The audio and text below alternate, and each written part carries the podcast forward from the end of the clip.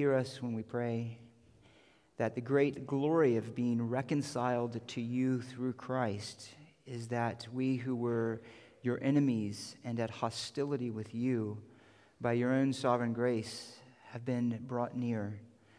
We have access no longer through a priest and a temple and the blood of bulls and goats, but we have access through the blood of you, the Lord Jesus Christ, who gave yourself for us willingly on that cross to suffer for us as a substitute, to bear for us the curse of the law, to endure for us the wrath and the condemnation that our sin rightly evokes from a perfectly and infinitely holy and just God, so that we could stand free in you, every requirement of justice satisfied, every affection of mercy and grace accomplished on our behalf.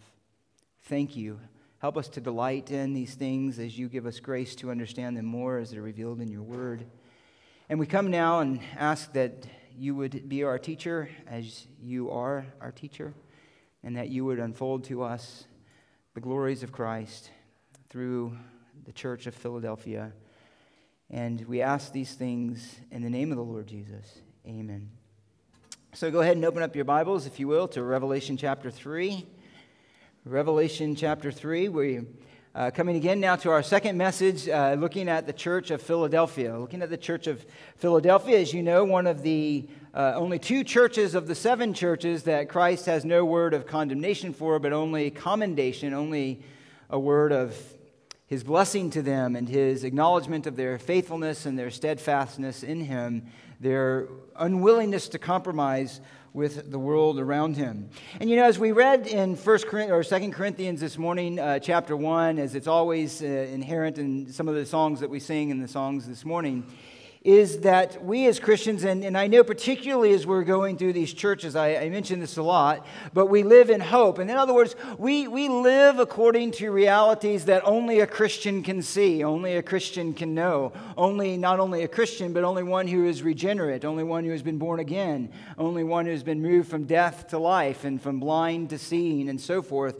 can see these realities, even as we mentioned in our prayer in uh, Psalm 73. In other words, we live by the things in Paul's word, not which are seen, but by the things which are unseen. Uh, we, we live according to truths that are hidden from the world, but are plain to us through the eyes of faith, and particularly through the eyes of faith that see these realities through the window of the Word, the Word of God in Scripture, where God has revealed them to us. And so we live by faith, not by sight. We live in hope of what is to come, not being dragged down and anchored to the false pleasures of this world. We live in Christ. We live according to the Word. We are a people of the book. We live holding on to Christ amidst all us as His people we live faithful to Him, knowing that whatever is sacrificed to Him in this world will be more than abundantly repaid, more than abundantly rewarded in the age to come. And there are, there are delights in heaven, and I think we're all excited and to get to the, the last chapters of the book. We have a, a long way to wade through before we get there, but we all want to get to heaven. We all want to get to what is the end of all of it? What is the reward of our hope? What is the delight and the blessing that it ultimately promised to us that God had determined before the foundation of the world that every spiritual blessing is ours in Christ Jesus? We have but a small taste of it now, but the real glory of it is to come. And that's what the church lives by the church that's faithful to Christ, the church that doesn't compromise, and the Christian who is faithful to Christ, and the Christian that doesn't compromise in the face of opposition. And that is the message, that is the, the message of Christ to this church at Philadelphia. And what is the reward of faithfulness to Christ? Uh, well, ultimately, it is service to Christ. It is the Christian's joy to serve Christ. And the greatest joy that God can give to a Christian is greater areas of service that flow out of a greater love and trust in Him. And so here we are with Philadelphia. It is the church of the open door, the church of the open door. Uh, let's read it and then we'll review where we've been and, and look at uh, verses 8 and 9 this morning, we'll try to tackle. Uh, let's begin in verse 7, though, of Revelation chapter 3. And to the angel of the church in Philadelphia, write He who is holy, who is true, who has the key of David, who opens and no one will shut, and who shuts and no one opens, says this I know your deeds. Behold, I have put before you an open door, which no one can shut. Because you have a little power and have kept my word and have not denied my name. Behold, I will cause those of the synagogue of Satan who say they are Jews and are not, but lie, I will make them come and bow down at your feet and make them know that I have loved you. Because you have kept the word of my perseverance, I also will keep you from the hour of testing, that hour which is about to come upon the whole world to test those who dwell on the earth. I am coming quickly. Hold fast what you have so that no one will take your crown. He who overcomes, I will make him a pillar in the temple of my God and he will not go out from it any more. And I will write on him the name of my God, and the name of the city of my God, the New Jerusalem, which comes down out of heaven from my God, and my new name. He who has an ear, let him hear what the Spirit says to the churches.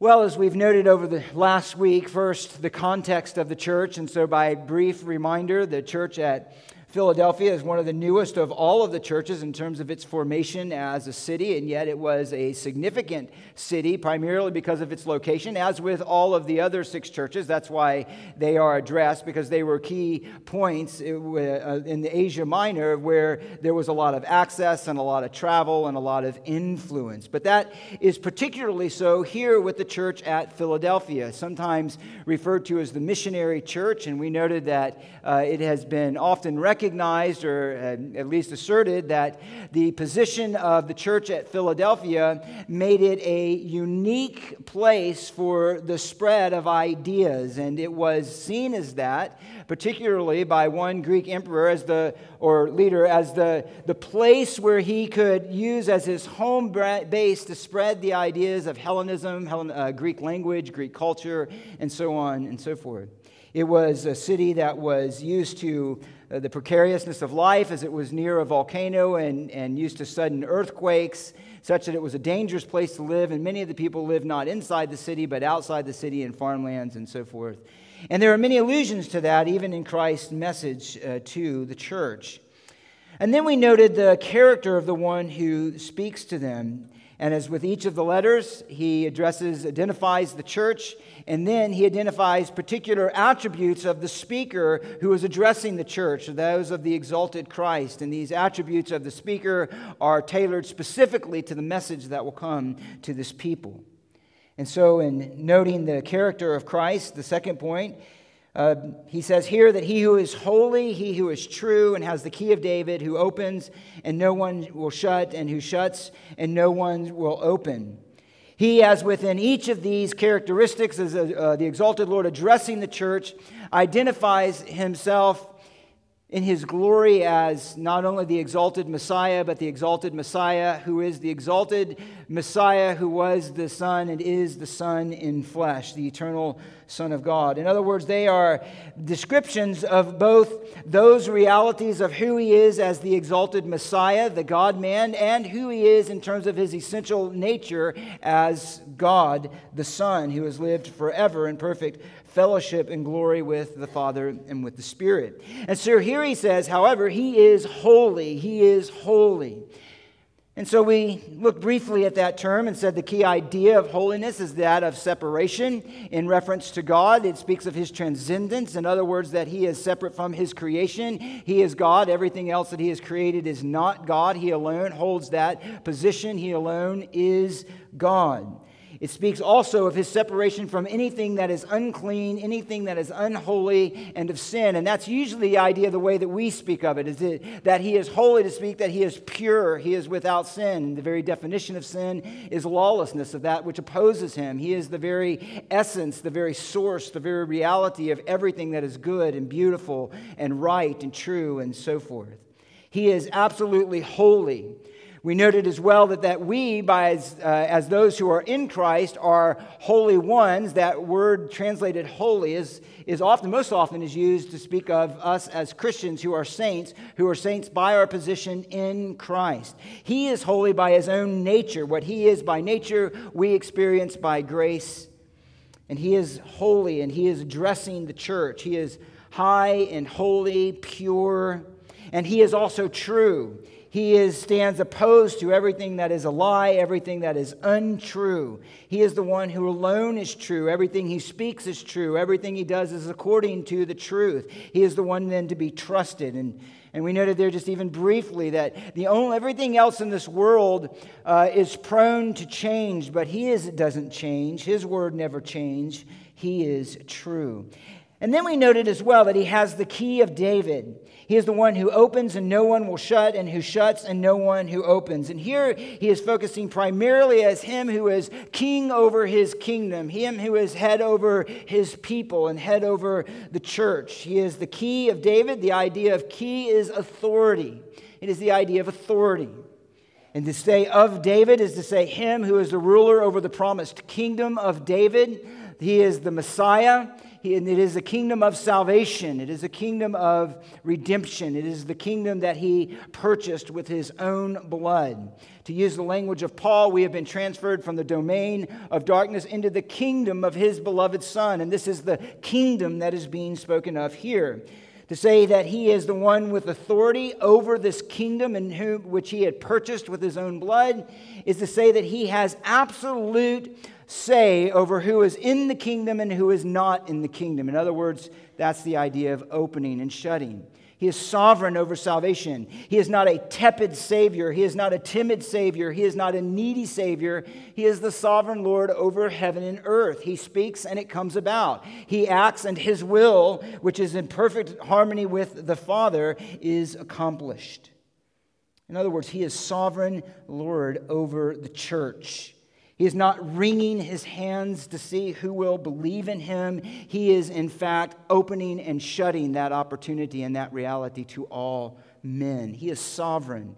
He is absolutely sovereign. He is the one to whom all men should bow their knee, and one day all men will bow their knee, acknowledging his glory. And so he establishes this sovereign authority, this sovereign glory to the church up front. And we kind of left it there. And I want to just remind us that the overarching idea then of this uh, opening statement is that he is the one who stands above and as essential determiner and as the essence of God's purposes of salvation in this world. He is sovereign. And we noted that idea of keys, we'll come back to this a little bit later, but is also associated with the promise that he made to Peter I will give you the of the keys of the kingdom. And the keys of that kingdom were, in fact, in that context, in Matthew chapter 16, the message of Christ. Just before that, Peter had said, by revelation of the Spirit from the Father, You are the Christ, the Son of the living God. And it is that message when believed, that brings one into the entrance into the heavenly kingdom. And again, we left it there last week, but I want to just wrap that point up uh, by considering the explicit declaration of the Old Testament that ties in to this affirmation of the person of Christ here in Revelation 3. Let me just remind you of a few texts that would have been in the background of those who heard. And they come, of course, out of Isaiah. First is in Isaiah chapter 43. Isaiah chapter 43, verse 13. I'm just going to give a couple. Now, as we've mentioned several times, because we go back to the book of Isaiah, there's many allusions there, there's many connections there with the prophecies uh, given to the people of Israel, here with the the realities of the message of Christ to these churches. But in Isaiah chapter 40, as we've noted, just by way of reminder, there is a shift that comes about. He's, he's, not, he's no longer addressing a nation to be prepared for judgment. He's addressing a nation who is in judgment, and he's giving them a word of promise and a word of hope, saying, Yes, God sovereignly placed you where you are, but God will also sovereignly take you from where you are back to where he has intended you to be, which is in the land which is in the land. And so he's reminding them of many things, but that is right at the heart of it as well. That God is God, God is sovereign, God's purposes have not been thwarted, God is not frustrated, God is not wringing his hands, God is doing exactly what he said he would do, and he will do exactly in the future what he has said he will do. And so we come to and, he, and, the, and, the, and the imagery here in Isaiah 40 and on is that of a courtroom. God is placing himself, as it were, on the stand and saying, And you are my witnesses, and I'm, I'm laying before you my works, and you be the judge. And so he says in Isaiah 43, uh, verse 12, he says, It is I who have declared and saved and proclaimed, and there is no strange God among you. You are my witnesses, declares the Lord, and I am God. Verse 13, Even from eternity I am He, and there is none who can deliver out of my hand. I act, and I can reverse it. In other words, Nebuchadnezzar was not the true ruler on the throne when he overtook Jerusalem and destroyed my people and carried you off into captivity. The king of Assyria was not the ruler on the throne when he took the northern tribes and he destroyed Samaria and that area and took them off to captivity. God is on the throne and he is accomplishing his purpose. He acts and none can reverse it. He says in verse 46, again, just briefly, and this is part of that language of them being forced to acknowledge the works of God and come to a right decision. He says in verse 9, Remember the former things long past, for I am God and there is no other. I am God and there is no one like me, declaring the end from the beginning and from ancient times, things which have not been done, saying, My purpose will be established and I will accomplish all my good pleasure. He will do it. He has determined it and he will do it. That meant he determined that Israel would be a nation he determined that Israel, and even declared before it happened, would sin and reject his covenant. He determined that Israel would go into judgment for their rejection of him. He determined how long that judgment would be. He determined their deliverance, and he determined every single thing about their experience. He was absolutely sovereign. And that is the same sovereignty that is displayed here in Christ. Can you imagine the highest and most glorious and exalted angel of heaven saying, I shut, and no one opens.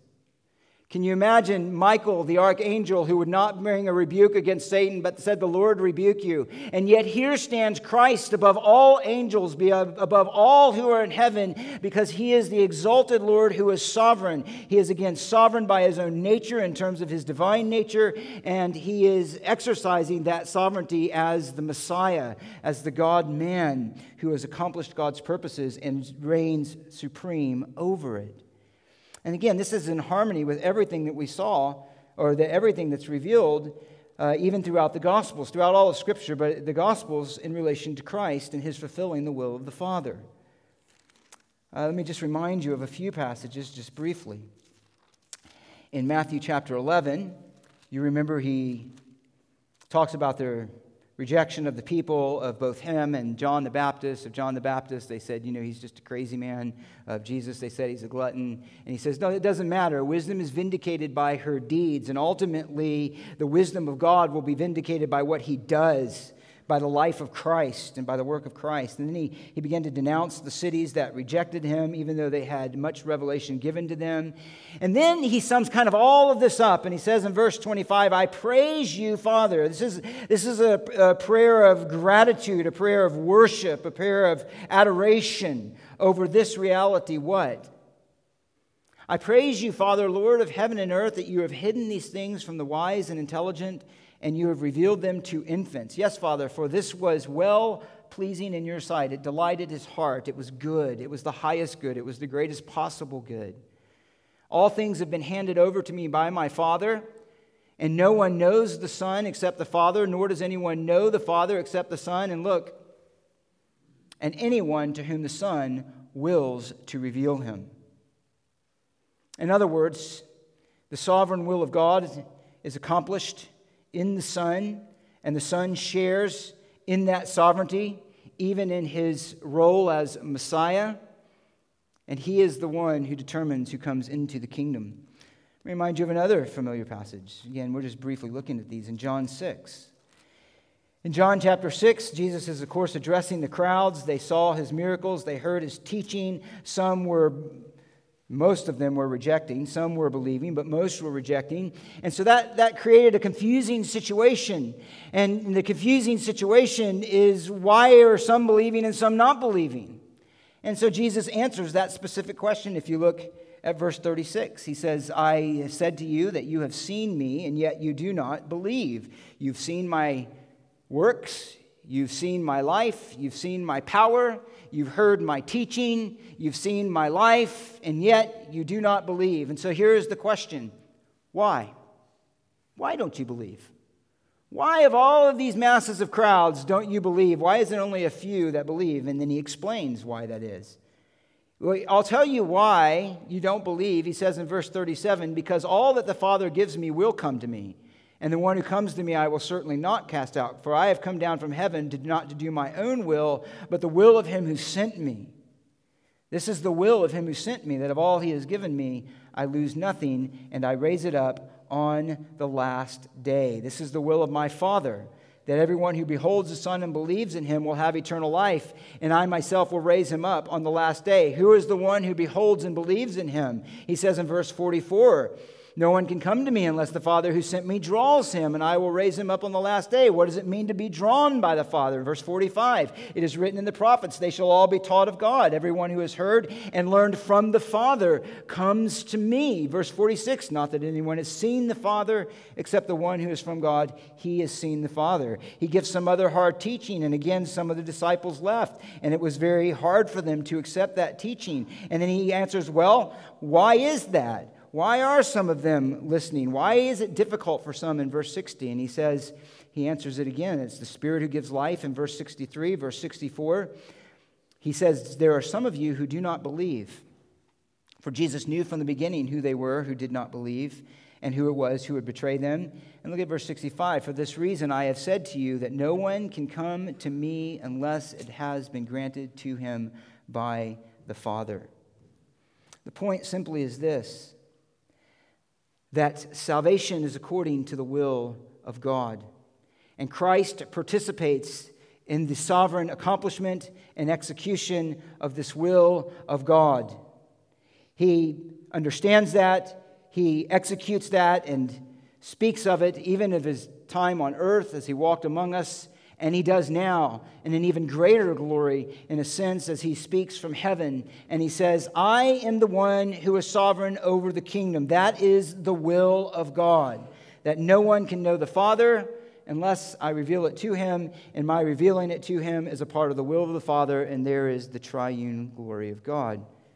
The Father plans, the Son accomplishes, and the Spirit applies. And so he's declaring that reality then to the church and saying, I am the one who is responsible for your coming into this kingdom that you now enjoy. And I am the one who will determine the opportunities and the blessing and the reality of your experience of that kingdom and your service in that kingdom. So let's consider that, though, a bit more closely. And let's note, thirdly, the commendation of faithfulness. So there's the character of Christ. He's wholly true and sovereign over salvation. And then there's the commendation of faithfulness to this church. And so he says in verse 8, as he does with each of the other churches, I know your deeds, I know your works, I know your deeds. Now, what's interesting about his statement here in verse 8 to the, to the church at Philadelphia, as he, he kind of leaves that hanging, he, he just kind of leaves that open. You know, I, I see your deeds and I see your works, and then he doesn't immediately go into a description of those deeds and of those works. Now, We'll look at this in just a minute, but he does at least allude to them, allude to their faithfulness, allude to the kind of works that, that he would have been commending here when later he talks about the fact that they have kept his word and they have not denied his name. But essentially, he just gives them a commendation and he leaves it there. And then he says, Behold, I have put before you an open door which no one can shut, because you have a little power and have kept my word and have not denied my name. Now, we have to stop here as we're going to have to do it a few places along the road, but acknowledge here a translation issue, which is going to have some implications further on as well. Uh, many of you, if you have a New American Standard Bible or even an ESV, you'll see a period right after the word deeds and then capitalized behold, and it begins a new sentence. And this is the first of three behold statements that will follow uh, after I know your deeds. And so, the, however, some older translations, in fact, you, and some of you might have uh, in parentheses, right after I know your deeds, parenthesis, behold, I have put before you an open door which no one can shut, in, shut in parentheses, and then because you have a little power, and so forth. And so the question is then, is the behold, I have put before you an open door, and aside uh, parentheses that he's going to address later, and that the content of the works is really what's picked up at the because you have a little power and have kept my word, and so on and so forth. It is actually a, a difficult decision, and it's going to bear some weight as we go on. It's a difficult decision, but I think it's better to stay with the way the punctuation of the New American Standard and the ESV which in fact is probably commentators are split about 50 50 on that. Uh, maybe it seems even a few more want to get rid of the parentheses and say this is a, a new statement. And, uh, or excuse me, instead of saying this is a new statement, but keep the parentheses. But I think it's probably better here to stay with what the translators have in our New American Standard, is saying this is a new statement. He says, I know your deeds, and he just leaves it there as a, just as a way to say, I know your faithfulness. And he moves immediately in then to what is the reality of that faithfulness or the consequence of that faithfulness. What is going to come about uh, because of that faithfulness? And so then that moves into the first behold statement. He says in verse 8, I know your deeds. Behold, I have put before you an open door which no one can shut, because you have a little power and have kept my word and have not denied my name. I have put before you an open door, an open door.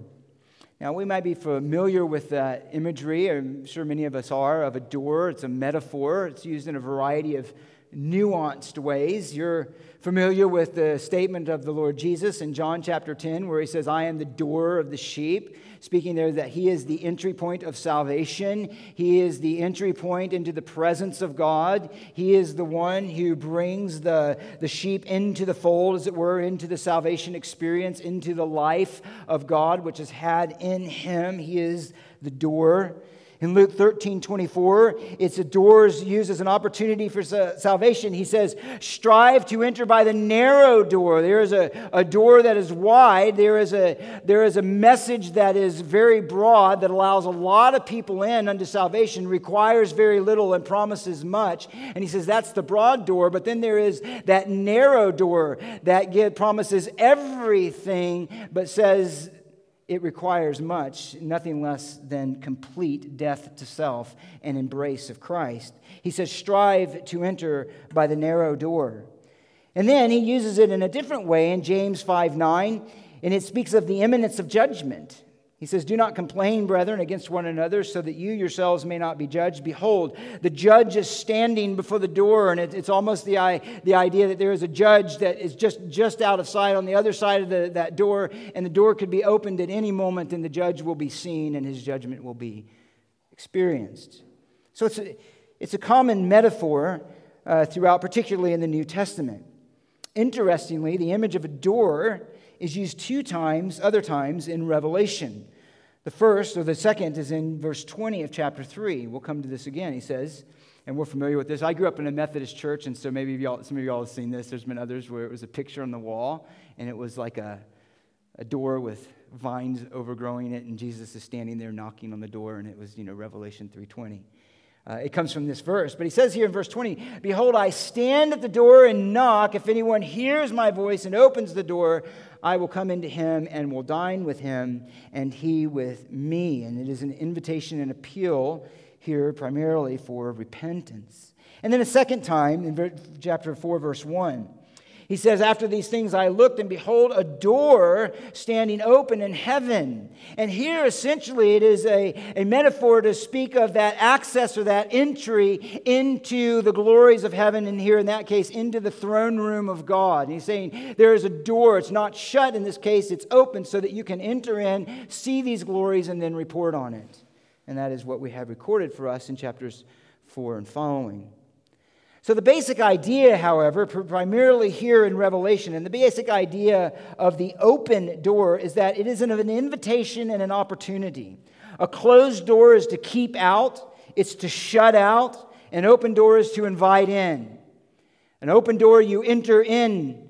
A closed door, you are kept on the outside. Okay, that's well enough. But what does he mean here? What does he mean here to say to this church at Philadelphia, I have set before you an open door? Well, there are two ways primarily that this is understood, and really only two possible ways. Sometimes there are suggestions made, although these are in the minority, is that the, the open door uh, is of prayer and access to God, or the open door is Christ himself, but uh, those can be uh, put aside.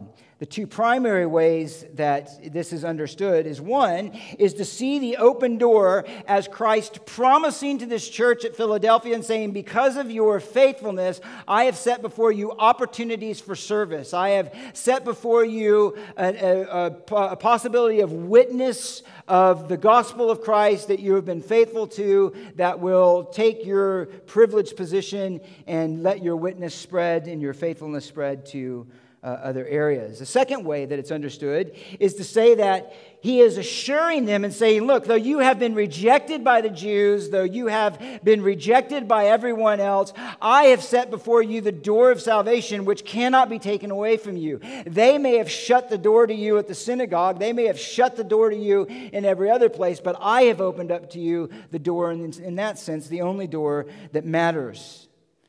Those are the two primary ways. Let's just briefly consider this. Let's begin with the second option. This latter position, that is, that, that Christ has opened up for them a door, is to say, uh, the certainty and the surety of salvation and entrance into my kingdom by your faith in me, is usually founded primarily on its connection at the end of verse 7 that we discovered that he has the key of David. That's clearly understood as being he is sovereign over entrance into his kingdom, he's sovereign over salvation. And so the, the idea there is then again that he who is sovereign over salvation is saying, And I will assure you that your salvation and your trust in me and your sacrifice for me is going to be rewarded with certainty of entrance into my kingdom, with participation in my kingdom. And no one can take that away, not the unbelieving Jews, not the rejection of your secular culture, or not your secular culture, but the unbelieving culture. Nobody can take that away. Stay faithful, stay committed to what you have begun and what you have believed. Uh, this is possible. It's very possible, actually. But probably I would lean towards the second option.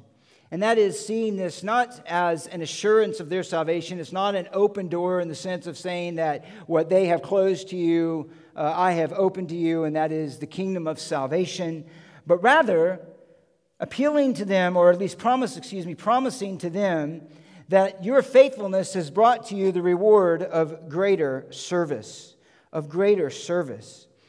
As we noted in the introduction, and when we looked at, not this, uh, this time, uh, well, we did mention this time, but uh, last week, is that there is most likely here a historical allusion or contextual allusion of this church to say that this city was recognized by many as having a significant uh, location and was significant in the purposes of the spread of Greek culture. It was sometimes, it's been dubbed by one historian, a missionary city. And he, he very possibly pulling in on that connection with them. They would have understood that. They would have understood the history of their city and say, yes, now that that we are the, the, or because of our faithfulness to Christ, He is opening up to us and saying, You have the privilege then of being my witnesses uh, in that area.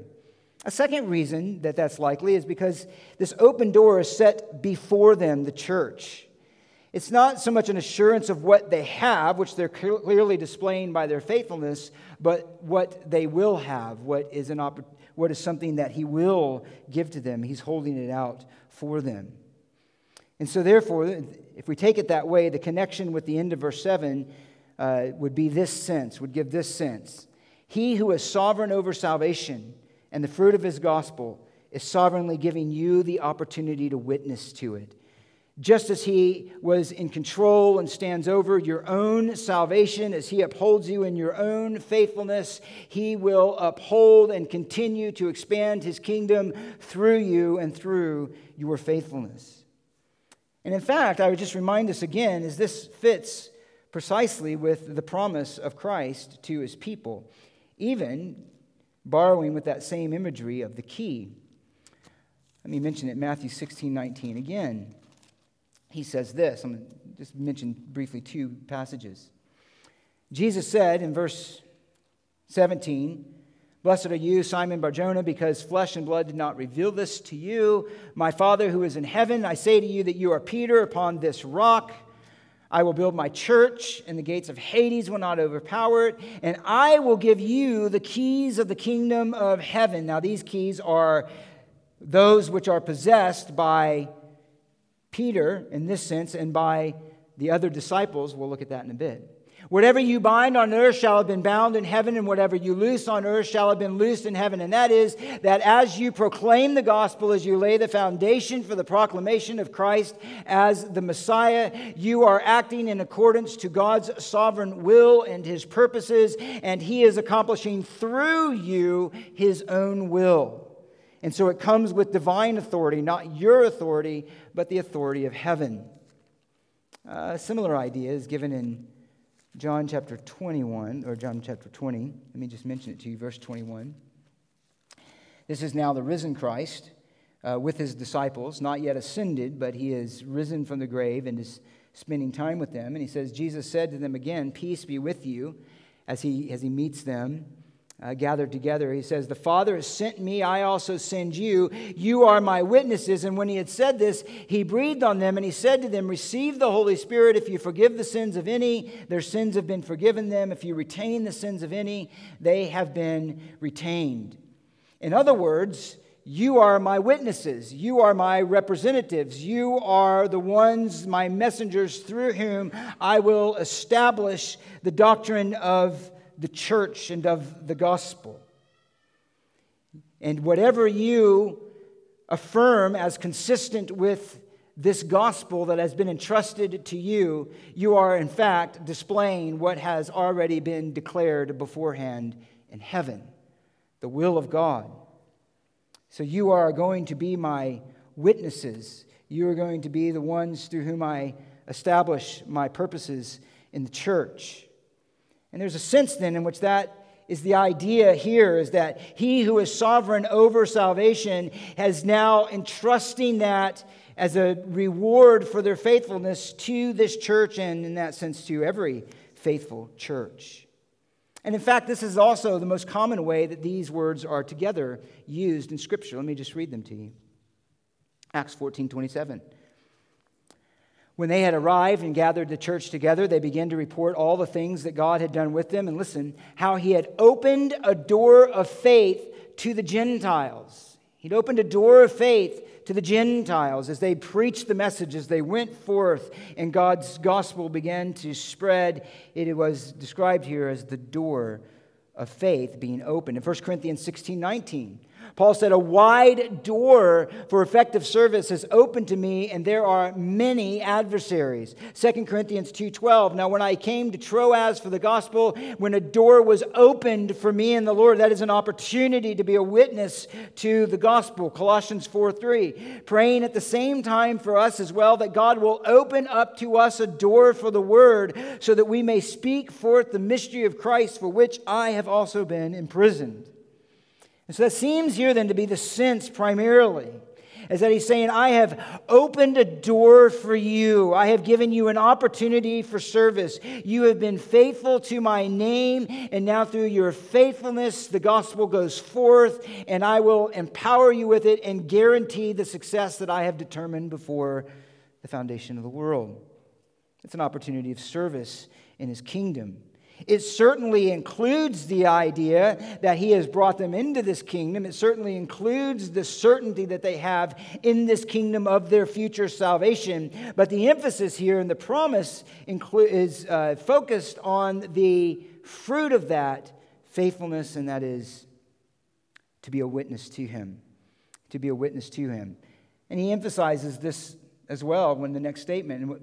I've set before you an open door which no one can shut. In other words, don't think your exclusion from the synagogue, don't think your rejection by others has hindered the reality of what I will accomplish before you. In other words, all is not lost. I have opened it, nobody's going to shut it. I'm the one who's in control over the gospel, over my kingdom. So it's, it's a sovereign act of Christ, and it is it is the mercy of God in Christ. It is the mercy of God to all of us in this sense that He has declared and determined good things for us to do, works for us to do. And they, they, he will accomplish them through us. Listen to Ephesians 2 8. We are his workmanship, created for good works, which God ordained beforehand that we should walk in them. And there is a sense in which that's the promise here and the promise to us. God has given you a good work. The greatest good work is to be a witness to his name, is to be a faithful messenger for the gospel, to be the feet on which good news comes. But I want you to notice something else here that's important for us to get an encouragement from. They've been given this opportunity through their suffering. They've been given this opportunity for their suffering. Now, we'll look at that in just a sec, but notice in verse 9, he says, I will cause those of the synagogue of Satan who say they're Jews, they're not, but they lie they'll bow down at your feet. He says, You have kept the word of my perseverance. In other words, the, the, the situation they find them in is that they are being rejected. They are being rejected. And, and it seems the main opposition is coming to them by rejection from the Jews and the Jewish synagogue. Again, we'll mention that in a sec. But the promise here is that in the midst of that rejection, in the midst of persecution, it's actually not hindering your witness, but providing the opportunity for the greater spread of that witness and service to Christ. Now, I just want to notice here, just for a sec, this is a great encouragement to us. This is a great encouragement to us, particularly in our Western kind of Christianity here. Uh, we're so easily discouraged.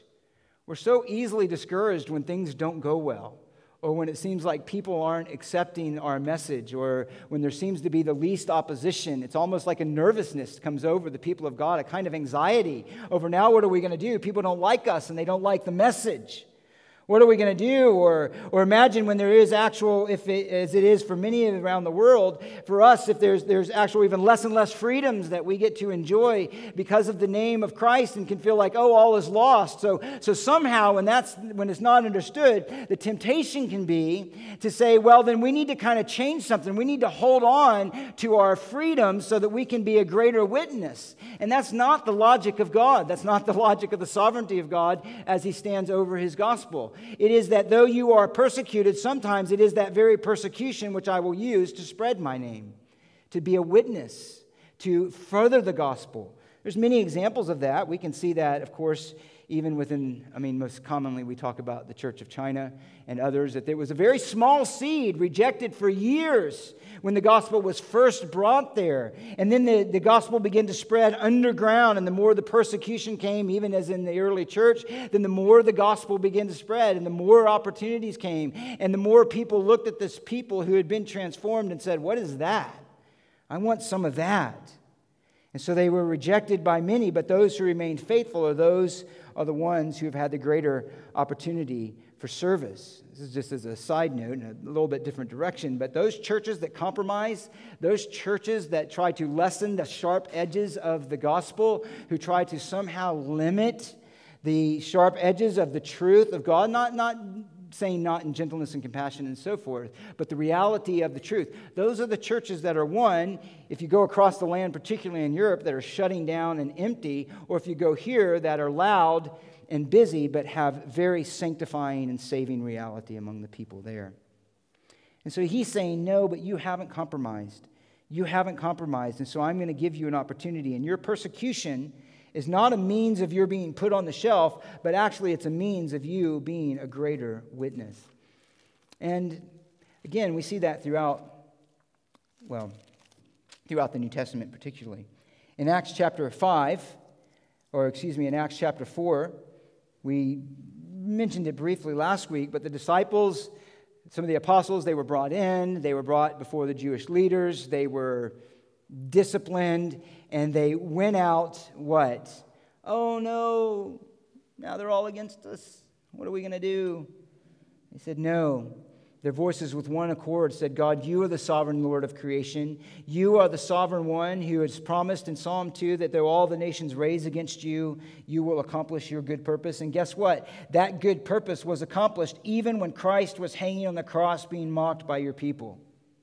Your good purpose was being accomplished, and it is that Christ that we are proclaiming now who didn't stay on the cross or stay in the grave, but rose and is building his church.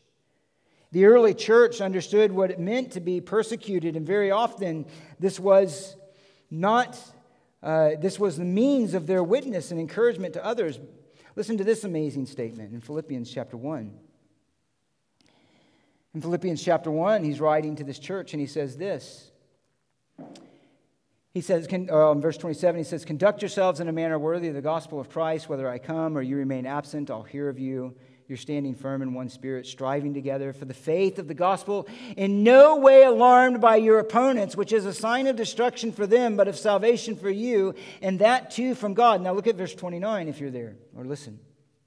For it has been granted for Christ's sake not only to believe in him, but also to suffer for his sake experiencing the same conflict which you saw in me and now hear to be in me.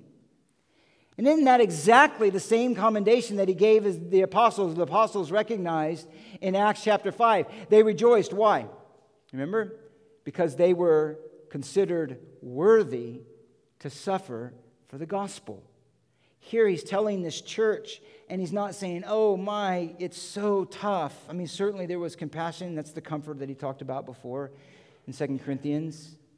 But he's saying it's your privilege. It's your privilege. It has been granted to you. This is, this is to your benefit that you have been considered faithful enough to be considered worthy to suffer for the gospel of Christ.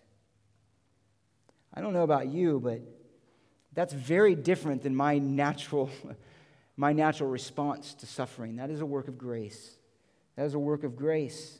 And he says, I want you to see it as a grace. I want, to, I want you to see the suffering and the consequence for your faithfulness, not as a punishment, not as a discipline, not as things out of control, not out of the, the sovereign chaos of the world, but a sovereign gift from your Lord to advance the gospel. To advance the gospel. That's said over and over and over throughout the New Testament. Let me just Mind you again, in verse 14 of 1 Thessalonians chapter 2, brethren, you became imitators of the churches of God in Christ Jesus that are in Judea, for you also endured the same sufferings at the hands of your own countrymen, even as they did from the Jews who killed the Lord Jesus and the prophets and drove us out. And they are not pleasing to God and hostile to all men. And he says they were a hindrance to their ministry and they're filling up the measure of their sin. And he says, but the gospel is going forth. The gospel is going forth. The church is formed, and it's going forth through you. Paul said in 2 Corinthians 11 that the testimony of his faithfulness and his true apostleship is that he suffered. And in fact, interestingly, four canonical letters are written by the Apostle Paul when he's where? Guess. Prison, when he's in jail. Colossians, Ephesians, Philemon, and what we just mentioned, Philippians. He's in jail. And he says, What did he say in the first part of Philippians? He says, I'm in jail, but guess what? My faithfulness, even though I'm a prisoner, even though I'm in chains, the gospel is spread throughout the Praetorian Guard. People are getting saved in the emperor's house. Why? Because as a faithful witness, even in those hostile circumstances, the gospel is going forth through them. And there's a sense in which that is the idea here is saying you're suffering, but you're suffering and you're being faithful in your suffering, and therefore you have this privileged position by the sovereign Lord to be used of Him for the gospel to go forth from you. For the gospel to go forth from you. And so he says, because you have a little power, and have kept my word and have not denied my name. Again, there's some other translation issues here, but the NSB has it. Because, in other words, he's grounding, for this reason, you have a little power and have kept my word. In other words, because you have a little power and have kept my word and have not denied my name, that's why you have this reward of greater service. And what does he mean by a little power? Uh, a few people want to say that's spiritual strength, but that's not the case here. That wouldn't make any sense. As a matter of fact, he's commending them for their strength. You've stood firm. You haven't compromised. You haven't, you haven't in any way abandoned the gospel. You've stood firm. No, what does he mean by little power? He's simply acknowledging here that saying you, as what appears to be a beleaguered people, a rejected people, even being rejected by the Jews whom you claim to worship their Messiah, even though you have a little power, little influence, even though you may be small in number, could be the idea here too, I have recognized the integrity of your testimony even though you have a little power, even though you seem as nothing, and that's exactly what Paul said, right? Not the noble things of the world, we read that in Sunday school. Not the mighty, not the impressive, not the wise, but the things that are despised by the world. God has chosen to exalt his name and to bring glory to his name. And so he says, You have a little power because you have a little power and you remained faithful. He's identifying their position in the world. And again, this is a seduction to the church, and this is what we can have. This is a seduction, isn't it? This is where we feel very seduced internally. What do we want? What causes compromise? What brings liberalism into the universities? What, what brings a kind of cowering in the public arena? Oh, Basil isn't here, the public square. Um, what brings that? It's the fear of being thought stupid, unintellectual, not very clever, not important enough, right? It's this, this, intimidation of being thought less than, and we feel it. People will often say, I don't, I don't have as much intimidation going to a person on the street or maybe somebody who has less education than I do or whatever. But you go to a successful person, you go, wealth has an intimidating power and presence. That's why in the Old Testament it's often referred to as glory, it's a weightiness. It's a heaviness about it. Somebody who's accomplished in some way. And so there's the idea to want to be respectful for them. And so we couldn't say creation was in six literal days and it's a young earth. Why? Because you're stupid. You're kicked out. You lose tenure. You're rejected out of the professorship. And so you compromise a little bit. You compromise. There's no there's no error in the New Testament. There is no error in the manuscripts. God has preserved them. And we would argue for that and say this is, in fact, a supernatural word of God. Oh, we can say there's some errors. It's mostly true. It's, it, it has the general idea of truth so you can know about Jesus and, and live a happy life. But it certainly has areas too where we, we don't want to give it full authority and sufficiency. So we run to other things psychology, other things. And so there's that temptation to compromise because, because to be seen with a little power and a little influence can, can make us want to, to try to gain that respect of others. And he's saying they didn't do that. You have a little power, you have little influence, but you have remained faithful to my word and you have not denied my name. And I see it. The world may not see it, but I see it. You may not have much position in the culture in which you live. You may not have much respect by others, but I see it. And in your weakness in the eyes of others, you have actually displayed the deepest and most profound and most worthy and most lasting and most glorious strength. And what is the ultimate display of that? Because you haven't denied my word. You haven't denied my name. You've been faithful. You've kept it. And these are the two evidences then of what it means to belong to Christ. You've kept my word and you've not denied my name. They didn't shrink back and they didn't compromise. They're essentially two sides of the same coin. It's what marks them out as being the true people of God as opposed to the others that aren't, like Sardis, whose works were not complete. They went halfway, they had a lot of stuff, but they weren't willing to go all the way that would actually cost them something. That would actually be costly to them, sacrificial to them, but not the church at Philadelphia, not any faithful church. You prove yourself to be those of God by obedience. And again, this is what he commends throughout Revelation. The dragon was enraged in chapter 12 with the woman. Oh, we'll get there down the road. But the dragon was enraged with the woman and went off to make war with the rest of her children. I just want you to notice this one point. Who are her children? Who are, who are, the, who are the ones who are truly belonging to God? He said, who keep the commandments of God and hold to the testimony of Jesus. Same thing in 1412. He says this Here is the perseverance of the saints, the holy ones, actually, who, who are in Christ, who keep the commandments of God and their faith in Jesus. So they're, they're among the children of God. You've kept my word. You have not denied my name. And again, this is said in many other ways. You're familiar with these words. Let me just mention and connect it here. In 1 John chapter 2, oh, we know these words, but he says, It's not the one who says, I've come to know him, but if we keep his commandments. Beloved, do you know what the ultimate evidence of faith is and regeneration? At the end of the day, it's not feelings. It's not crying when the worship song comes on and saying, I'm so deeply touched. Jesus is my all in all, you know, or, or having some strong reaction because the music is loud, the beat is drumming, the guitars are capturing some kind of emotion or affection, which any music can do. It's not that, and then you leave and you say, I worshiped God. I worshiped God, and then you go home and you allow wicked thoughts in your mind. And we sin and we have no deep repentance of heart. And we don't pursue holiness and relationships. And we're not humble. We go into the world after that great worship service and then we act and think just like the world. That's not the evidence. That's the lie. That's the great deception that has seduced so many because it's so sensual.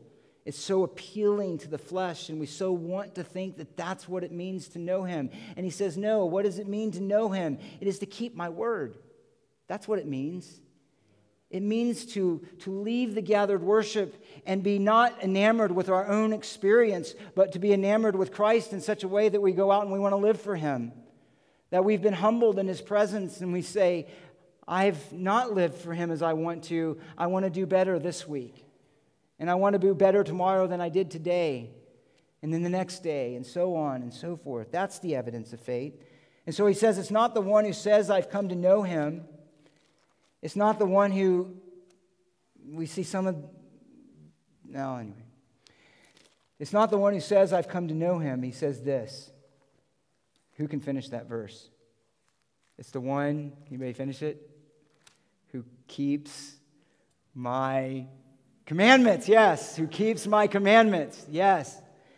It's not the one who says, it's the one who keeps my commandments, and that's what they did, and that's what a true believer does. Not perfectly, but then when we don't, what do we do? We find ourselves on our face again before the Lord saying, Forgive me, forgive me. And we know that that forgiveness is promised, and it's real, and it's true.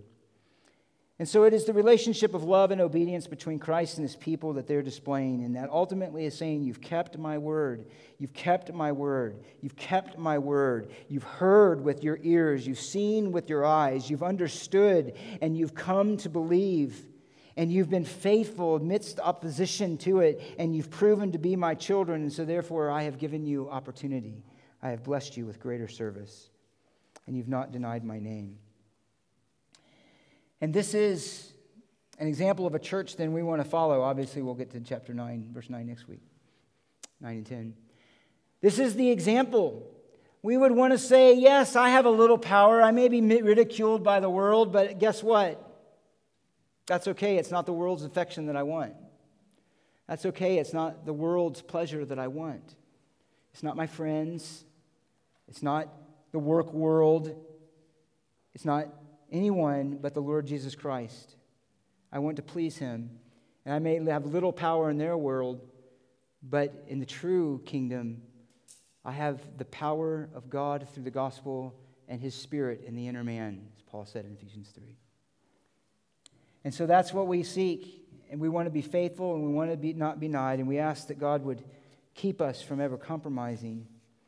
And remember this that the suffering that God may bring, as if anybody is wrestling with compromising because of what might be lost, remember it is that lack of compromise which is the very essence of his use, your usefulness to him in this world, of exalting his name and showing his worthiness. Well, let's pray and then we'll, we'll pick it up there next week. Father, thank you for your word. Thank you for the example of this church at Philadelphia as you with your faithful people throughout the world. Even among our own congregation, there are examples of those who haven't compromised, who have put it out there that they will not bow the knee to the ideologies of the world, whether it be the LGBTQ movement, whether it be that acknowledgement that they want to force upon your people to say that a boy can be a girl and a girl can be a boy. We don't have mothers, we have birthing persons. To stand firm on your truth and to say, no, no, not out of vindictiveness, but out of a love for the truth. I can't do that. And so their witness is increased, and you give them opportunities wherever they are. We thank you for those who have stood strong throughout the history of the church, and it is through the blood of your people that we have the written word of God preserved for us, though ultimately by your providence, but they gave their lives for it. We have the faithfulness of your people, of your apostles, and others who have suffered, and they've suffered well. And because of their suffering, the gospel has gone forth. Some who languished in prison or years and decades of ministry with seeing little fruit, but through them you you gave them the opportunity to sacrifice their lives for you, and sometimes they didn't even get to see the fruit of their lives. It came after them. But you who sees and declares beginning from end, who sees all things at once, who is eternal, knows exactly what you're doing. So let us see whatever you bring into our life is not because of the gospel, not as a hindrance to your work, but in fact the very context in which you will glorify your name and accomplish your purposes. Encourage us, Lord, to, to not compromise, to be faithful, to pursue holiness in our lives, and we commit them to you in the name of the Lord Jesus. Amen. John.